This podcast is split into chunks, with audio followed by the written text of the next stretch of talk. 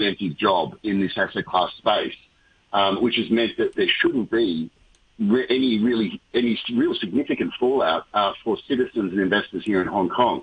Um, your FTXs and your Binances, they all left Hong Kong um, you know, over a year or so ago because the SFC and the Hong Kong government are implementing new virtual asset legislation uh, next year. So a lot of that um, murky grey area when it comes to the asset classes in this space that still need higher education, education but aren't receiving that um, was was basically removed um, as a risk uh, risk mechanism. So um, I mean, obviously I'm SFC licensed, so I'm a bit biased, I guess, but they really did a, a very uh, great uh, preemptive role here in relation to, um, particularly on the retail side of things. Um, uh, these companies all left Hong Kong, went to Singapore, left Singapore, and they ended up in Malta and the BVI. So, okay. Um, I think the government's done a great preemptive job here from a structural point of view. Okay, well, good points and, and good news as well. Well done to the uh, to the SFC. Um, thank you very much. That's Gavin Parry, Managing Director of Parry International Trading, Stuart Allcroft, Asia Fund Management Industry Consultant, and over in Washington DC,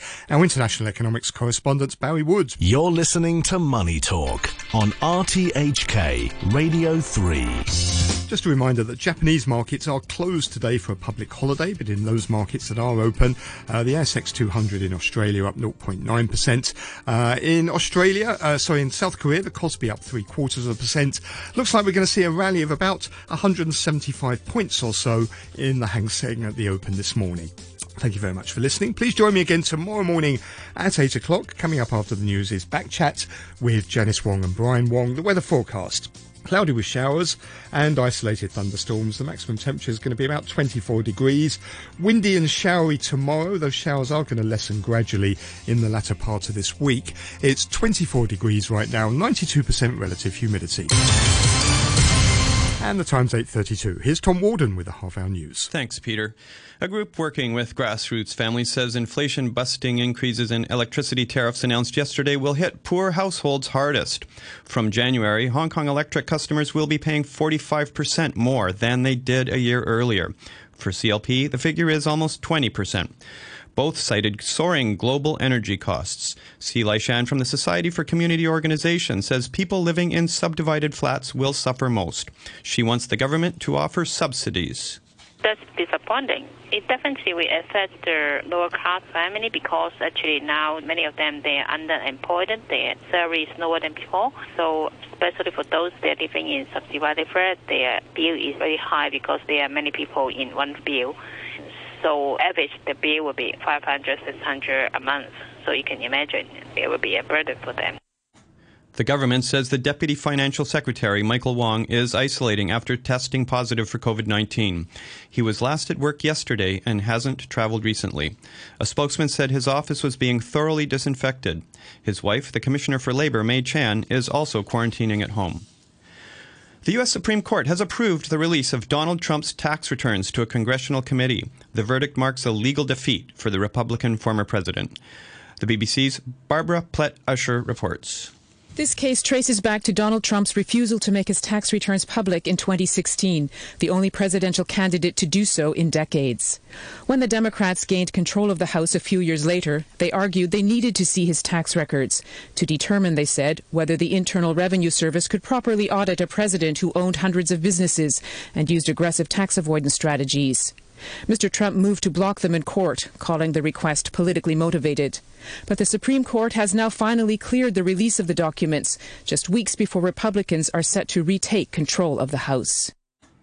Indonesia's National Disaster Agency says the number of people killed in Monday's earthquake in West Java has reached 268. Fewer than half of them have been identified.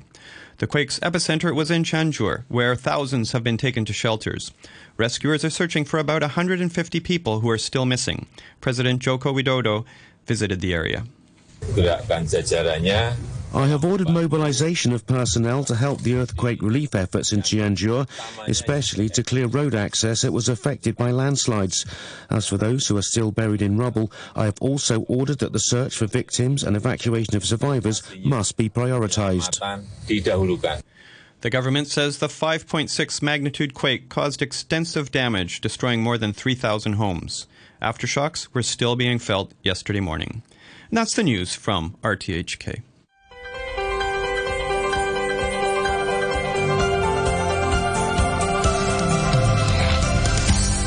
Good morning and welcome to Backchat. I'm Janice Wong and your guest presenter is Brian Wong. Good morning, Brian. Morning. On today's program, we're talking about the rise in electricity tariffs. Both of Hong Kong's power firms are raising fee- fees, citing the surge in global energy prices and the energy crisis caused by the conflict between Russia and Ukraine. Taking into account rebates and fuel charges, tariffs for CLP power customers are set to rise by 6.4% in January compared to now, while the figure is 5.5% for Hong Kong Electric. The government says it asked the utilities to keep the fee hike to a minimum. But how will the higher prices affect the overall cost of living, especially for the needy? How much do promised subsidies mitigate these increases? And are high energy prices unavoidable in this age? age of heightened geopolitical tensions. After 9:15 a.m., we'll look at sexuality education in secondary schools. After a study found that local teaching is inadequate in this area.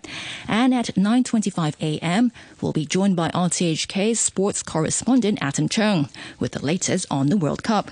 Let us know what you think. You can leave a message on our Facebook page, Backchat on RTHK Radio 3.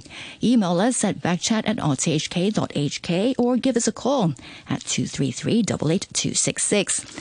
Now, to kick off our discussion this morning, we have Tom Ng, a Greenpeace campaigner, and William Yu, the CEO of the uh, World Green Organization.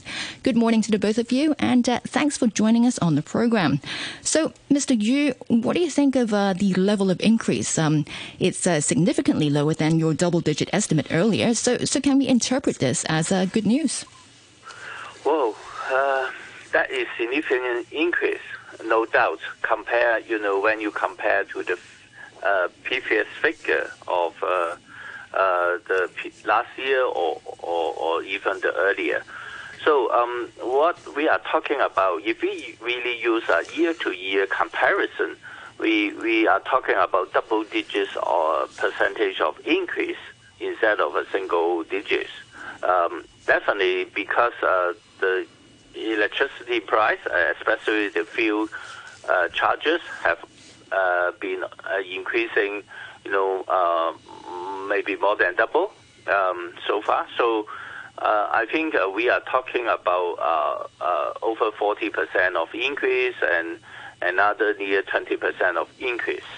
Right, we're looking at uh, the rate hikes of 6.4% for CLP Power and 5.5% for Hong Kong Electric. Um, is it is it um, this uh, level because uh, we haven't really they or the power companies didn't really take into account of uh, the expected increases to the uh, fuel clause uh, surcharge? I, I, I think uh, that that is a, a global phenomenon that um, the demand for coal keep in, keeps increasing because of the the difficult supply of natural gas due to some geo, geopolitical reason and we we can see, you know, uh, because uh, the the oil uh, alliance, uh, the OECD, um, they they uh, are reluctant to increase their oil supply, uh, resulting in a high increase. I mean, resulting in a higher price level of the oil. That also leads to the higher price level of natural gas.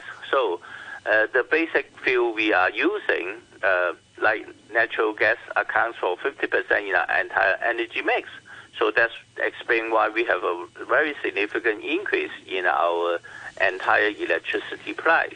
Right. Let's go to Mr. Ng. What are your thoughts on the tariff increase? I mean, uh, both power companies uh, cited factors that are out of their control, such as uh, soaring global energy prices. Would you say the tariff increase is inevitable? Well, yeah, we kind of think that it's uh, unavoidable uh, to the Hong Kong electricity price because there's like three main reasons that the price go up. First of all, is the Ukraine war, and then the whole world is going into a post-COVID situation, so everyone is trying to rebuild their economy and require more energy to do that. And then um, the whole world is doing an energy transition. Like the whole world is trying to use more natural gas, so uh, the gas price is getting higher and higher. And all these reasons together, uh, like all these three reasons together, will make um, the gas price especially uh, higher than usual because the demand is greater than before. So uh, to us, we think that um, Hong Kong needs an opportunity to create more renewable energy before, and thus create a higher uh, unavoidable, unavoidable situation right now.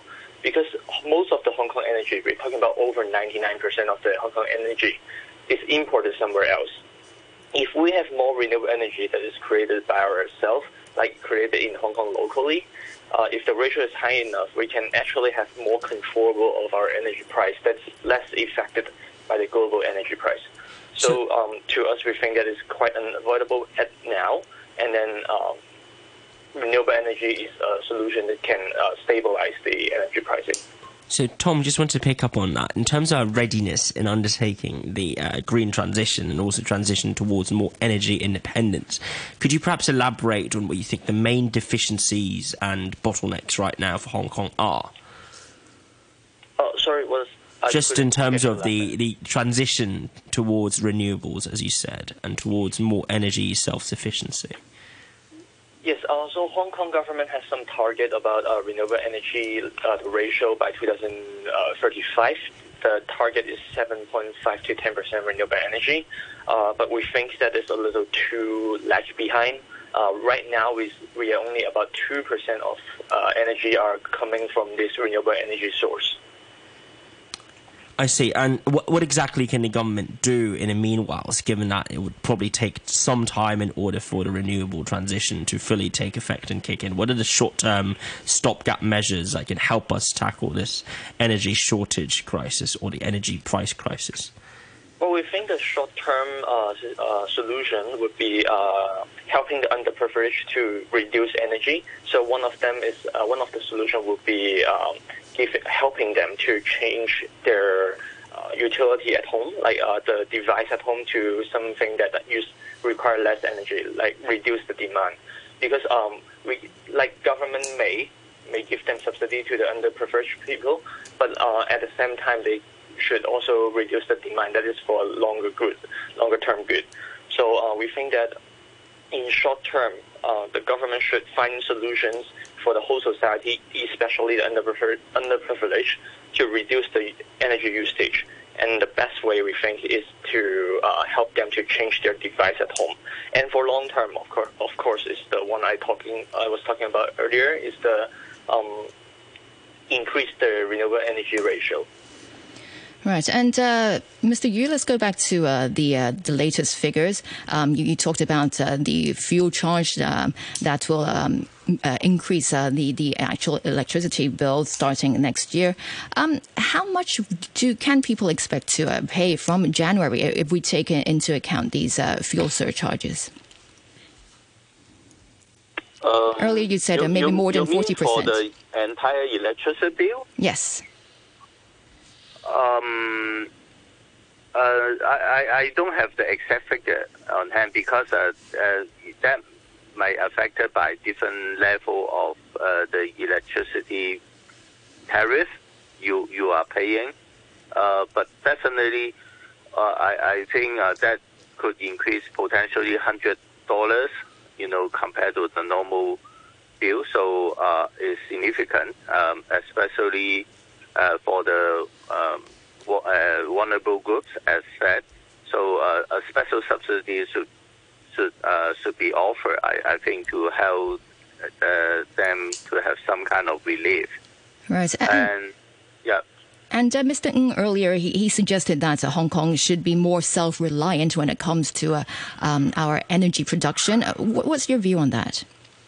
Actually, um, when we're talking about the energy security, we need to have uh, to ensure a stable supply of energy uh, instead of putting all the eggs in one basket. So, uh, multiply uh, multiple sources of energy supply, especially uh, the regional supply, we should uh, seek for, um, uh, be it renewable energy or other uh, uh, clean energy. I, I, think that's the approach we, we should think about.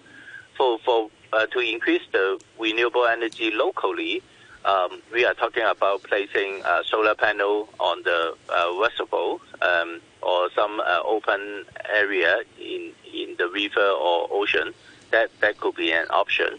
And and another is uh, what we define renewable energy. One of the sources from the incineration.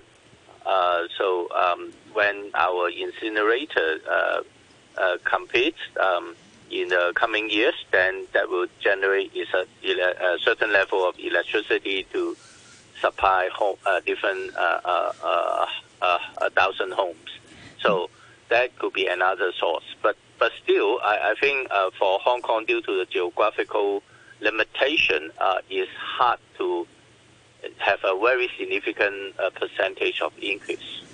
Right, and and earlier, I mean, you talked about how this uh, uh, tariff increase will impact uh, the needy the most. Um, CLP Power did uh, did announce uh, subsidies for for some families in need. Is do you think it's enough, Mr. Yu? Um, yeah, I, I, I think uh, we we can always do more. I, I will say, but um, definitely for vulnerable groups, we we should have a set special subsidies, no doubt.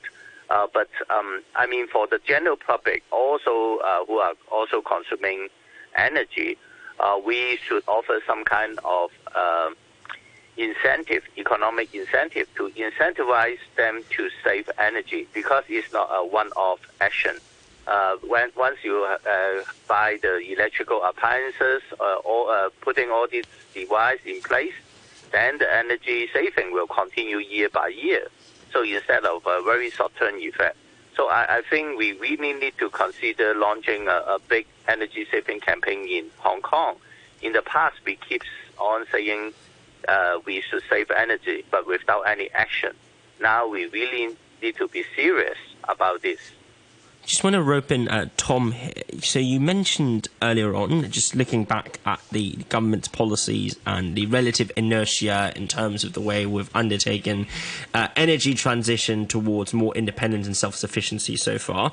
What do you think has been the government's primary um, areas for improvement that it's not done enough in in preparing us for the ongoing crisis? Because surely there could have been some foresight, right? That volatility, the shocks that we're seeing right now, could well affect our energy supply in ways that are deeply devastating. And that's what we've seen so far with the price increases. What do you think, Tom? Well, uh, we think that like uh, to reduce the impact of like this energy pricing to the general Hong Kong citizens will be like first of all we have like multiple source of energy, so uh, having RE would be a better way, uh, and we already missed that opportunity, and we hope that uh, Hong Kong can catch up in the future. Uh, the second one is that um, if we had a lot of like energy reducing campaign or strategy for the whole Hong Kong general public, then it would reduce the impact of this uh, crisis right now. But uh, sadly, we don't have enough of this like uh, energy reduction uh, promotion at the back uh, behind uh, before this time. So. Um, according to the climate action plan that the government launched last year, they actually had target for like residential buildings or business building to reduce 15 to 20 percent or 10 to 15 percent energy. Um, but up until today, we don't see a lot of like uh, actions or measures that the uh, government has launched out.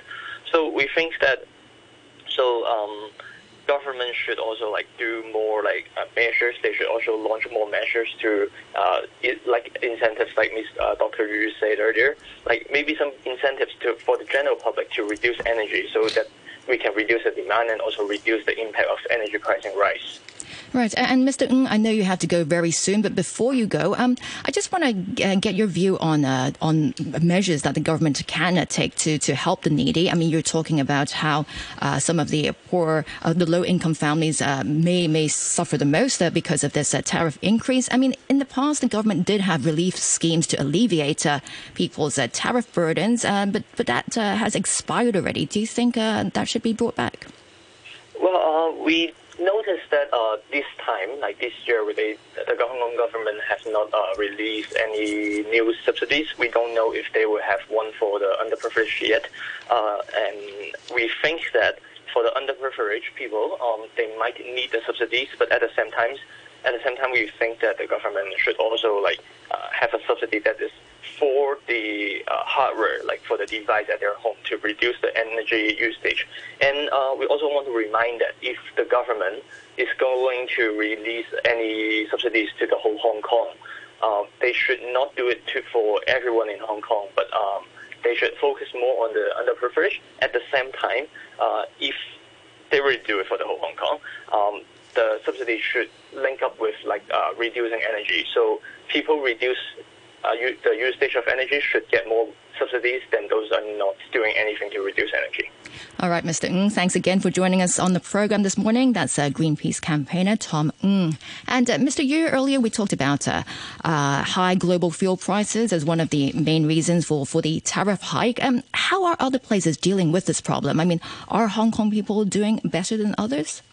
Uh, I, I think so. Um, because they, they are talking about, uh, you know, in overseas market, uh, uh, they are talking about uh, double the price or, or, or even uh, quadruple the price. So um, we, we have a, a, better position. I mean, um, because of the, um, um you know, the, the stable supply and also um, I think our, our scale um, is good enough and to maintain a, a, um, a much more, uh, you know, um, uh, you know, because uh, we we can uh, have a um, uh, how to say a stable uh, supply um, and long-term contract in all these fuel supply. So so it's um, in a much better position.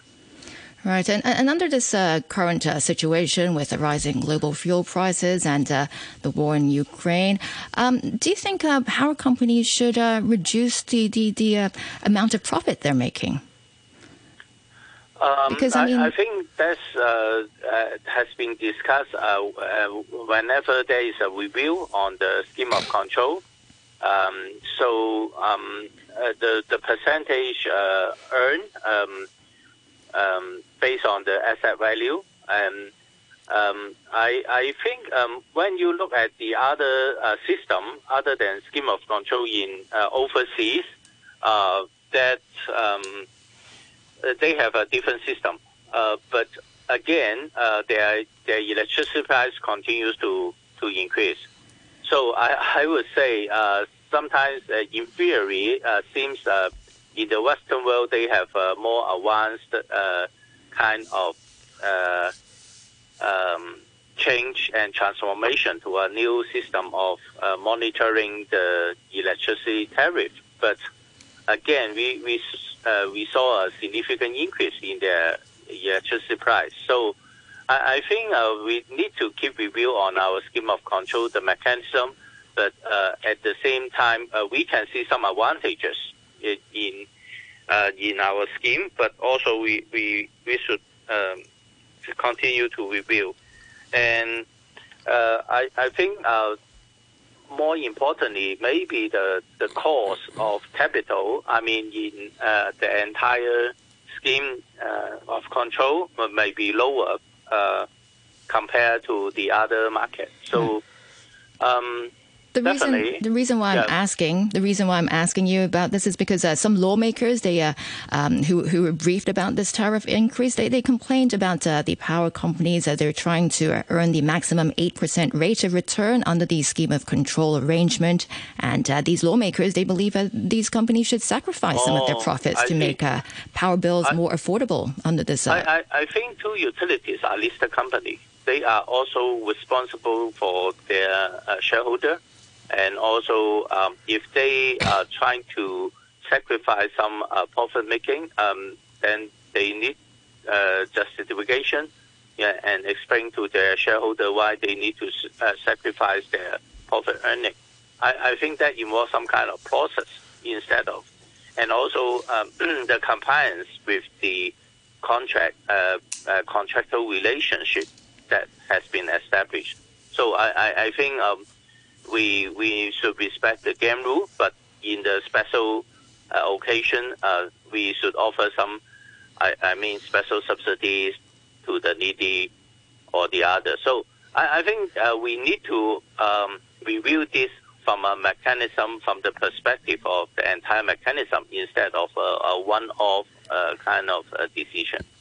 So, th- thank you, Doctor. You talked a lot about subsidies and provision of support for these folks. I presume you meant you're referring specifically to government subsidies, so to speak. But what can the private sector do to help uh, re- you know, relief these these individuals, especially the poor and disenfranchised, of the overbearing cost of living that would now be kicking in? How can they help, really?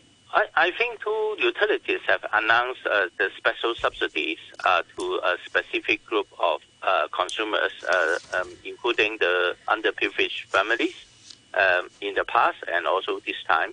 Um, so I, I, think they have done something uh, uh, to help relieve, you know, the, um, the the the burden. I would say, and um, I because I, I can give you some figures. Is um, all this uh, uh, energy and water consumption accounts for around eight percent to ten percent of the total expenditure of the most uh, vulnerable group in Hong Kong. Uh, on the contrast, uh, on the contrary, you know, uh, only two percent to the most wealthy group in Hong Kong. So you will see um, that energy uh, usage, energy expenditure accounts for a significant portion. But many so of in, these, in their spending. But Mr. Yu, many of these subsidies, uh, they're just one-off. I mean, for example, CLP Power, um, they're giving like six hundred dollars to uh, one hundred thousand eligible households, including the elderly, low-income families, and people with disabilities, and then they're giving another eight hundred to uh, uh fifty thousand tenants of subdivided flats. Um, is it really enough? I mean, when we look at how um, we're going to expect uh, uh, tariffs to continue to increase, I guess, with the uh, global fuel prices uh, on the rise. Uh, I, I, think, um, yeah, we, we should figure out a more holistic approach to, you know, how, how we can offer further support to these uh, vulnerable groups um, instead of a one-off action. I totally agree, but not for all. So we only uh, uh, offer support to those needy. And but uh, for the overall uh, uh, strategy is to incentivize the public to save energy. I, I think that uh, should be the suitable approach in order to bring down the consumption, to help the planet with uh, lower carbon emissions. I, I, think that's the approach we should further consider. How, how diff- difficult would you say that task will be? I mean, Hong Kong people, they're used to uh, turning on the uh, air conditioners during summer, and then we always have uh, hot summers these days. I mean, how difficult do you think the task will be? We, we are going to announce a survey results. Um, um, uh, because we did uh, some kind of survey, um, uh, temperature measurement in the restaurant and cafe in uh, Hong Kong, and uh, uh, we are going to announce the result. But we saw, you know, the temperatures keep on like uh, 18 degrees, 20 degrees Celsius, uh, at the indoor temperature. I, I, do think we still have room for improvement. Uh, to avoid energy wastage will help to relieve our electricity bill. We certainly have room for improvement, but I guess the point that we, we, could see here is it's just been very hard to tackle inertia on the part of the public who do not see this as a matter of their concern.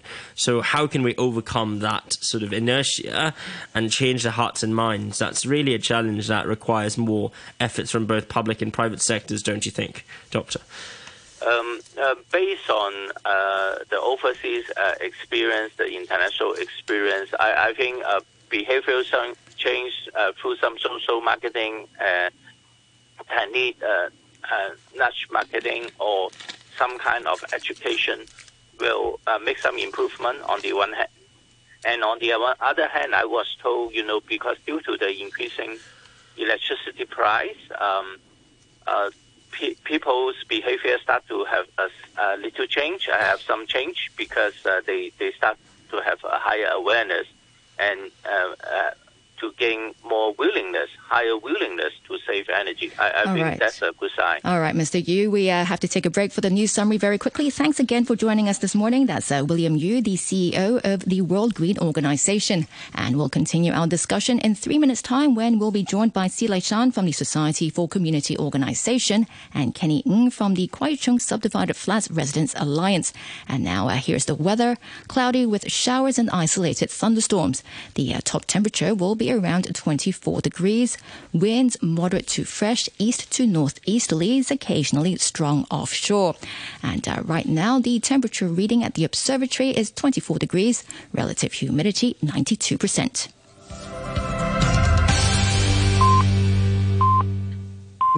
just weeks before Republicans are set to retake control of the House. You're listening to the news on RTHK. Welcome back. This is Backchat on a Wednesday morning with Brian Wong and me, Janice Wong. In the first part of the program, we, we got expert analysis on the uh, tariff increase, and now we're going to see how big of an impact the increase will have on people in, uh, in the grassroots. And if you have any comments or questions for our guests, you can email us at backchat at rthk.hk or give us a call on 233 Joining us uh, on the program now is Sze Lai Shan, the Deputy Director of the Society for Community Organization, and Kenny Ng from the Kwai Chung Subdivided Flats Residents Alliance. Good morning, Ms. Sze. Good morning. And good morning, Mr. Ng. Thanks for joining us on the program. Um, so, first of all, Ms. Sze, what do you think of the level of increase and how significant will its impact be on uh, low income families? Uh, of course, definitely, uh, uh, we uh, have, have uh, affected their living because actually now uh, many um, families, they, before they unemployed for many months, and then some of them even that bad. And now, and some of them they uh, get the job, but still um, not full time job, and and the payment actually the, the wage is lower than before, so they already hard for them to um, meet their uh, uh, daily expenditure. Um, so you and then actually before that the, the energy uh, fee is increased a lot. They already say the electricity bill is too high. So now if they uh, increase their the, the fee, there would be um, a much more burden for that. Right, and Mr. So, Ng, uh, let's go to Mr. Ng also. What about uh, residents of subdivided units? Uh, I mean, have you spoken to them about this increase? What have they been telling you? Actually, uh, we know that the, the, for those subdivided families uh, who are uh, who are suffering in a, relatively higher uh, electricity fee because they charged it unfairly by the landlord, had already bear a very high uh, uh, um, cost about the electricity fee already. If the electricity company increase the fee, it is a good excuse for the landlord and, also the agency to charge them even higher electricity fee. Although we know that for the uh, tenancy control, it is now applied on the uh, subdivided flats, but however, uh, if, uh, uh, it is not very work uh, on controlling the electricity fee charging on those residents. So that's why uh, we, we, we, we, will, we can forecast that, uh, that uh, if they increase the electricity fee, uh, they will, uh, the landlord will use this as an excuse to charge them a relative high. Even uh, we, we, we found that it is at, higher than $2 per degree or even $3 in our, in our community in, now, nowadays. So they will charge an even higher price. Kenny, are there tenants um, in caged homes that you find in certain areas that have to pay more than their counterparts in other areas to offset the energy prices. So, for instance, are people living in Kwai Chung, Tsuen Wan, and possibly Tuen Mun you know, forced to pay, or, or, are they paying cheaper prices as compared with, say, folks living in caged homes in North Point and Wan Chai? Uh, actually, they, they are uh, normally I, uh, I I have in contact with those uh, residents living in Kwai Chung and Tsuen Wan and normally they set the stand the, the so called they said the so called standard price is 1.5 or 1.6 uh, dollars per degree of electricity. Uh, they are charged. It is already higher than those charged by electricity companies, CLP or etc. Um, and but uh, uh, and the highest I have heard before is two point eight or three dollars per degree. So it is three times of the those original price. So uh, I think in different districts uh, the price are similar, uh, no matter it's in Tsuen Wan, Chai or Kwai Chung. So the, uh, for those uh, subdivided residents, they are bearing a similar price, which is higher than those normal. Right, and Miss Sze, um, we're just looking at electricity uh, tariff hikes here, but uh, when we look around us, it's not just the electricity bill that's uh, expected to go up, but uh, for example, yeah, there are many things. Yes, for example, the Star. Ferry. The Star Ferry is trying to double its fares. Um, Mm. I mean, what, impact will this have? I mean, or are these uh, low-income families uh, concerned about these increases? Yeah, actually, will affect their.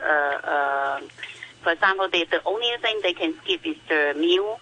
Uh, some of them they will skip one meal a day, or uh, uh, every meal they have uh, less, uh, uh, uh, less uh, uh, um, for for the for the, for, for the family to, to eat, and then uh, also they they will skip. Uh, for example, if the children actually they need to have tutor costs, but uh, they cannot afford to, to pay for that. So so they will sacrifice the the meal or the education. Um, so it's, it's bad because um, it's important for the for the nutrition of children and also important for the uh, education for the children. Um, but but they have to pay for the electricity bill, otherwise they they, will be cut their uh, power or something like that. So it's um, uh, hard for the family to uh, bear, bear with. It. Right. And besides, I think for those uh, uh, electricity bill, um, it, sometimes it's not not be, not because of the uh, district, but but the tenant, the the, the principal tenant or the landlord, whether they they they have a good heart or not, they um, so how much they charge for that, and and of course the the, the um, company they charge high, and then uh, the, the landlord they charge higher, yeah. and so even there's a law and that uh, we we we um, see actu- we observe that actually uh, many landlords did not follow the law. Right. I actually have an email here. It's about the Star Ferry. It's from John. He says that in the 1970s, it would cost you 10 cents to travel on the upper deck from Central to uh, Tsim Sha The company is now looking to charge patrons 8, $8.40 on the weekend. I can't think of any other service or product in Hong Kong which has increased its prices by over 80 times over the past 50 years. And, uh, that doesn't even take into account that the journey time is at least 25% shorter nowadays after the pier was relocated a few years ago. Instead of increasing fares, the owner, Wharf Wharf Real Estate Investment Company should freeze fares and subsidize the business. After all, Wharf's sprawling Harbour City retail complex is one of the major beneficiaries of the Star Ferry. Wharf reported underlying net profit of uh, 3.37 billion in the first half of this year, a 3% increase year on year, despite Hong Kong's economic recession. It can comfortably afford to absorb Star Ferry's small loss. And uh, that email is from John. Um, Mr. Ng, what do you think? I mean, um, what do you think of the impact it may have uh, on uh, other like other low income families? Uh, like uh, the group that uh, you're helping, people who live in subdivided flats? Actually, uh, I think the the subdivided family this will uh, they will use less electricity, try to use less electricity because it is uh, already very harsh to them because uh, nowadays uh, the, the electricity fee for them uh, normally have already uh, uh, six or seven percent of out of their income already. And we know that the rent, the rent for them is already 12, around 40% of their income. So for the housing, uh, housing uh, uh, expenditure for them, including the uh, uh, electricity and also the, the rent, it's already half of their income. So if it, the the incident um, the, it increased the electricity fee nowadays, they will bear even higher. Um, higher uh, uh, uh, percentage of their income. Normally, in international around the, the whole world, the um, the, uh, there is a standard for uh, electric, uh, energy energy poverty. And Mr. Ng, and Mr. Ng, we're not just talking about electricity here. We're also, like our listener John just mentioned, we're talking about possible hikes in Star Ferry fares. Yeah, yeah. Mr. Ng? Uh, excuse me, sorry. Yes, Mr. Ng? So we're looking at Star Ferry fares increasing as well. I mean, is it going to make life a lot tougher for, um, for example, for your group? I mean, members of your group. About the traffic, you mean? Yes, Star Ferry. Yes. I think it is not very related to them because they seldom go to go uh, by ferry. But um, uh, yes, uh, uh, uh, besides the electricity fee, I think the transportation fee is not very um, uh, great uh, pressure to them, especially for above ferry. Miss Sze, I want to pick your brains on this. Is the government doing enough? I don't think so. Um, actually, you can see actually they don't have much subsidy for that, and besides, uh, even they sometimes have electricity uh, subsidy, but it's uh, only for those non-subdivided flat because it, they cannot uh, uh, uh, go to the subdivided flat. So only they uh, uh, um, uh, have their program for anything subsidy. Uh, those uh, they are not no uh, no living in public housing, no uh, uh, CSSA. But the, but this year, the city government did not uh, get uh, implement this uh, program, and then they said they they will not implement this program unless the government they have some subsidy for the public housing, and then they need to have the uh, same for the sub, uh, subsidy. I don't know this kind of theory, uh, but you can see actually for those living in uh, uh, this kind of uh, inhabited housing, they actually they have more deprived and they need to pay higher rent, higher electricity or water, all, all the things. And so I think at least um, the government they should do more subsidy and besides uh, for the electricity level whether they can because there are many people living inside a, room and then they are, um, the charge will be higher as many people they use more. So uh, whether they can waive the, the level uh, uh, uh, uh, charge, I think they, they the government they can speak with their uh, company. Thank you. And Kenny, I believe the government has tried to introduce rent control laws previously that would specifically address the energy prices that tenants in subdivided flats have to pay. Uh, have these regulations succeeded? Are they being well enforced, or do you see them as merely, uh, you know, in many ways um, nominally passed but not actually implemented? Actually, in, we, found, we know that as uh, you said, um, is that the rent uh, the uh, tenancy control is started from to, uh, this year, uh, 22nd of January, and uh, but however, uh, over nearly one years, uh, we found that it's not uh, it.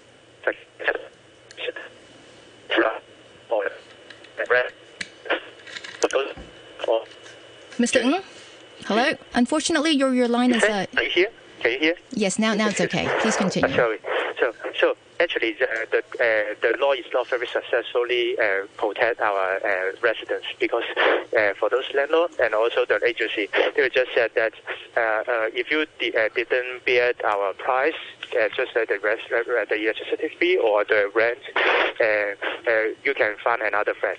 And they did not afraid, uh, afraid of the uh, the tenancy control, uh, because we found that uh, for the government they cannot uh, uh, um, make the law uh, uh, uh, successfully applied on those, no matter the landlord or the residents. So I think that they, it cannot protect the residents. Right, and, and, and just finally, Ms. Sze, I mean, earlier, I mean, some of our guests suggested that uh, apart from possible subsidies for, for those in need, we should just try to uh, cut down on uh, our power usage. Is that a good idea? Why can't we just tell low-income families to use uh, less, uh, less uh, power?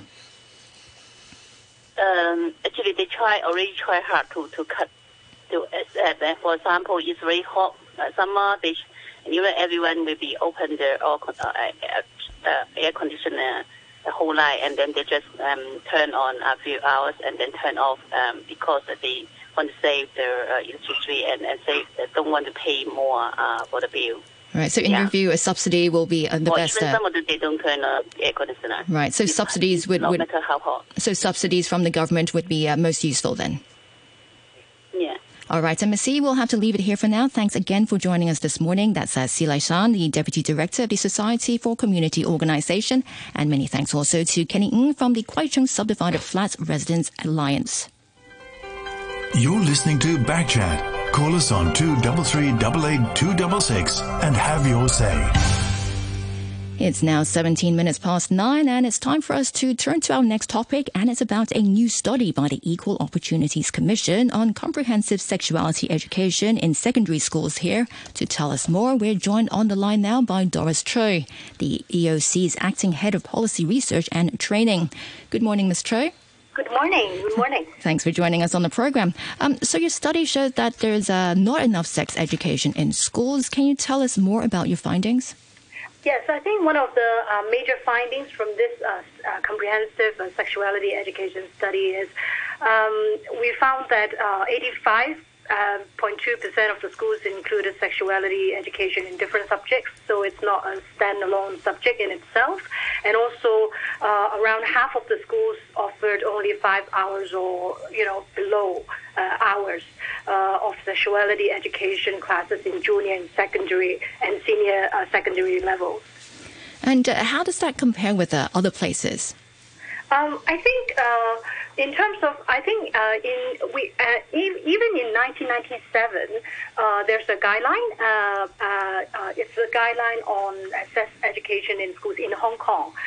even in now, it's actually a historical document. Now, it's no longer available, published online. But it suggested that a total of 36 hours and 30 hours of sexuality education classes should be allocated to junior forms and senior forms respectively. So uh, that's around the amount of hours also recommended by in, in other jurisdictions as well. Um, so, what could explain this relative neglect and uh, non allocation of resources towards sex ed? Is it the cultural conservatism? Is it that schools don't find it important, or that we don't have well equipped and well qualified teachers to engage in the teaching here? Um, I think it's a basket of uh, various factors. Um, I think uh, nearly half of the uh, interviewed school representatives uh, uh, believe that um, you know it's really insufficient. But some of the difficulties, uh, for example, is because of the time of the school curriculum. Uh, if there's no time, 82% of them believe that this curriculum is already jam-packed, so there's no time for that. And also, 60% of them think that there's no relevant training for teachers, and also around half of them think that you know there's a lack of structured or appropriate uh, teaching materials because right now it's very much a school-based approach. So, but there is uh, actually the latest. There's a value uh, education framework which also includes some elements of uh, sexuality education uh, uh, topics. But I, we think that it could be, you know, further developed in that sense. If if we take a deeper dive into the curriculum of sex ed, um, Doris, what, what do you make of the quality of the contents? Do you think it's informative, balanced, value neutral, or do you think there are certain limitations and restrictions in it that you'd um, be you'd caution us against or, or about? Uh, I think from the findings, uh, a lot of the school representatives uh, principals or teachers or you know uh, people you know who deliver uh, uh, uh sexuality education from the NGOs, they uh, all pointed out that the current curriculum is very much fa- focused on the physical aspect and the biological aspects. you know, there, there, there, are some topics covered on dating and also also puberty, you know, self image, but the the uh, there are half of them believe that, uh, for example, uh, a topic of uh, sex law and ethics, um, and also sexual orientation and gender identities, uh, and also the uh, sexual informed consent. All, the, all these kind of topics, they are not so much covered by a lot of schools. You know that that, that we interviewed. Right. And, and Ms. Choi, earlier you mentioned uh, 30 hours. I mean, there should be 30 hours of uh, sex education at schools. I mean, are you talking about uh, sex education as a standalone subject, 30 hours of uh, sex education as a standalone subject, or, or should it be uh, incorporated in uh, other subjects? Um, well, well, I think this, uh, whether it's a standalone subject or whether it should be incorporated, this really uh, has to be decided by the government. But right now, it's uh, it's a uh, it's a cross curriculum uh, subject among different, it's split around different uh, subjects. Uh, but of course, um, I think uh, as a start, it's good to at least uh, stipulate some recommended hours by the government for the teachers to at least get a sense that, for example, even okay, if the curriculum is really packed uh, 30 hours, 36 hours may not be possible, then is there also some more, you know, uh, uh, uh, for example, maybe, you know, 25 hours, you know, w- whether that would work, you know, in the curriculum. I think uh, as a starting point, having a, set recommended hours would be useful for the schools to follow as well. Right. And what problems may arise if there's uh, inadequate sex education in school? Well, we think that uh, even from the uh, uh, uh, some of the focus group, we found that uh, you know they may have some uh, wrong values about. Uh, for example, uh, about dating, about you, you they might post, for example, they don't respect other people's boundaries, and they post, uh, you know, nude pics of their of their, for example, uh, classmates, or or even, you know, they, you know, this would affect, you know, in terms of our other surveys, we found that you know sexual harassment in the university setting, you know, four one in four students they uh, encounter sexual harassment. So we felt that you know various survey uh, from sexual harassment also point that it's good to tackle this problem from the, its root, and it's basically sex ed. Right, and so far we've been talking about sex education in school, but uh, um, is it completely fair to put the responsibility uh, all on schools? I mean, what about the role of parents? Yes, uh, precisely.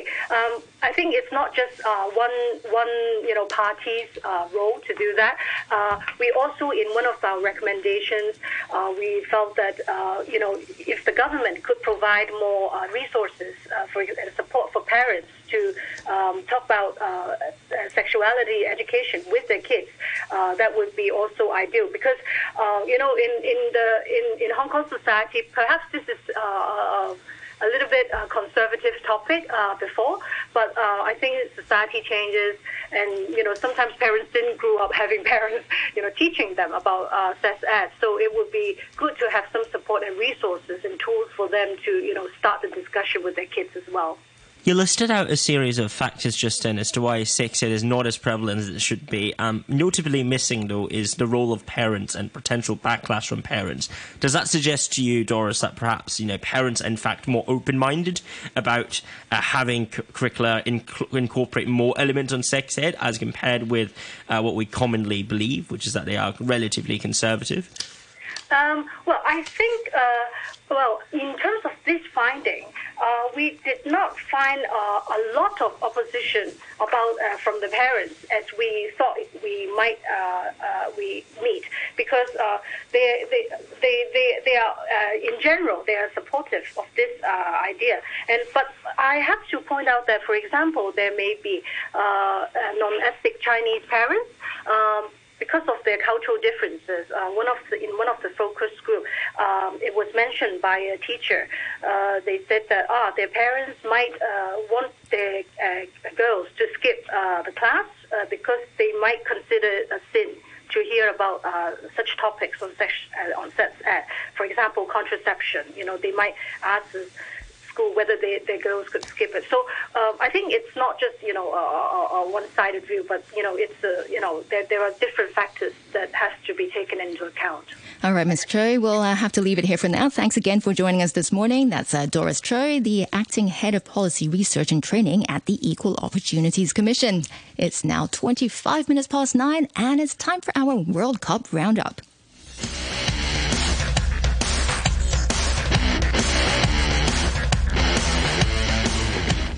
Good morning, Atom. It's just day three of the World Cup, and it's already produced one of the biggest shots in the history of the tournament, right? Yeah, I, I was totally surprised. I mean, when I watched that game, I thought Argentina was in control, and, and they were throughout the first half. And then the two goals just happened so quickly and very early in the second half as well. So I, I think Argentina really got complacent because they looked really good in the first half. They got an early penalty from Lionel Messi, up 1 0.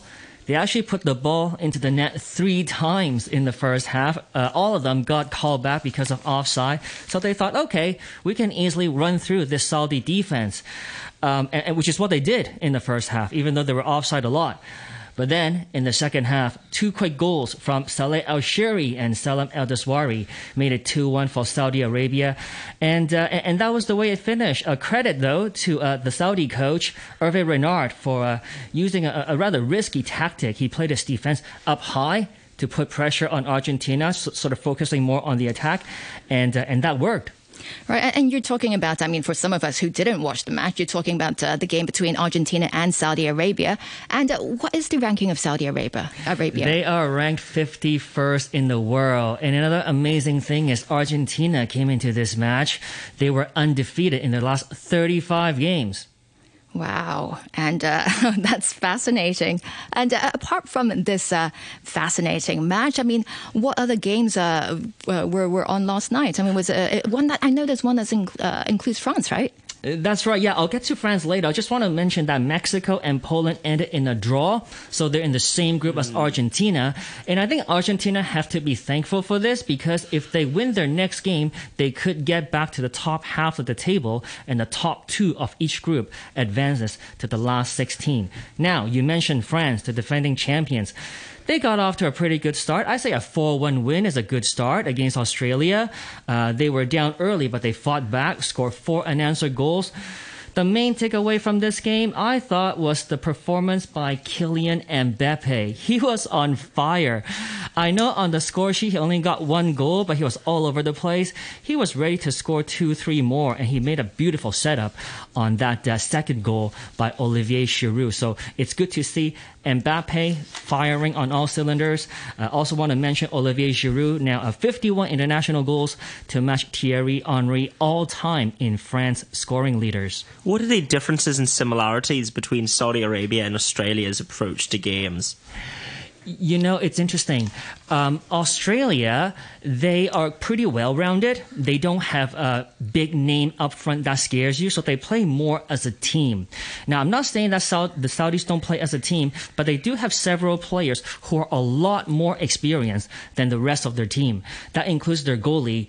Um, El Moez, who uh, made some key saves down the stretch, and the two players who scored El Dawsari and El Shehri, both combined for almost 100 caps for the Saudis. And just finally, Atom, what matches are on tonight? Well, tonight uh, it's uh, Group E. Uh, Germany and Spain are both in action. Uh, first up is uh, Germany versus Japan. That's followed by Spain versus Costa Rica. And uh, in Group F, uh, in fact, that's the first game tonight.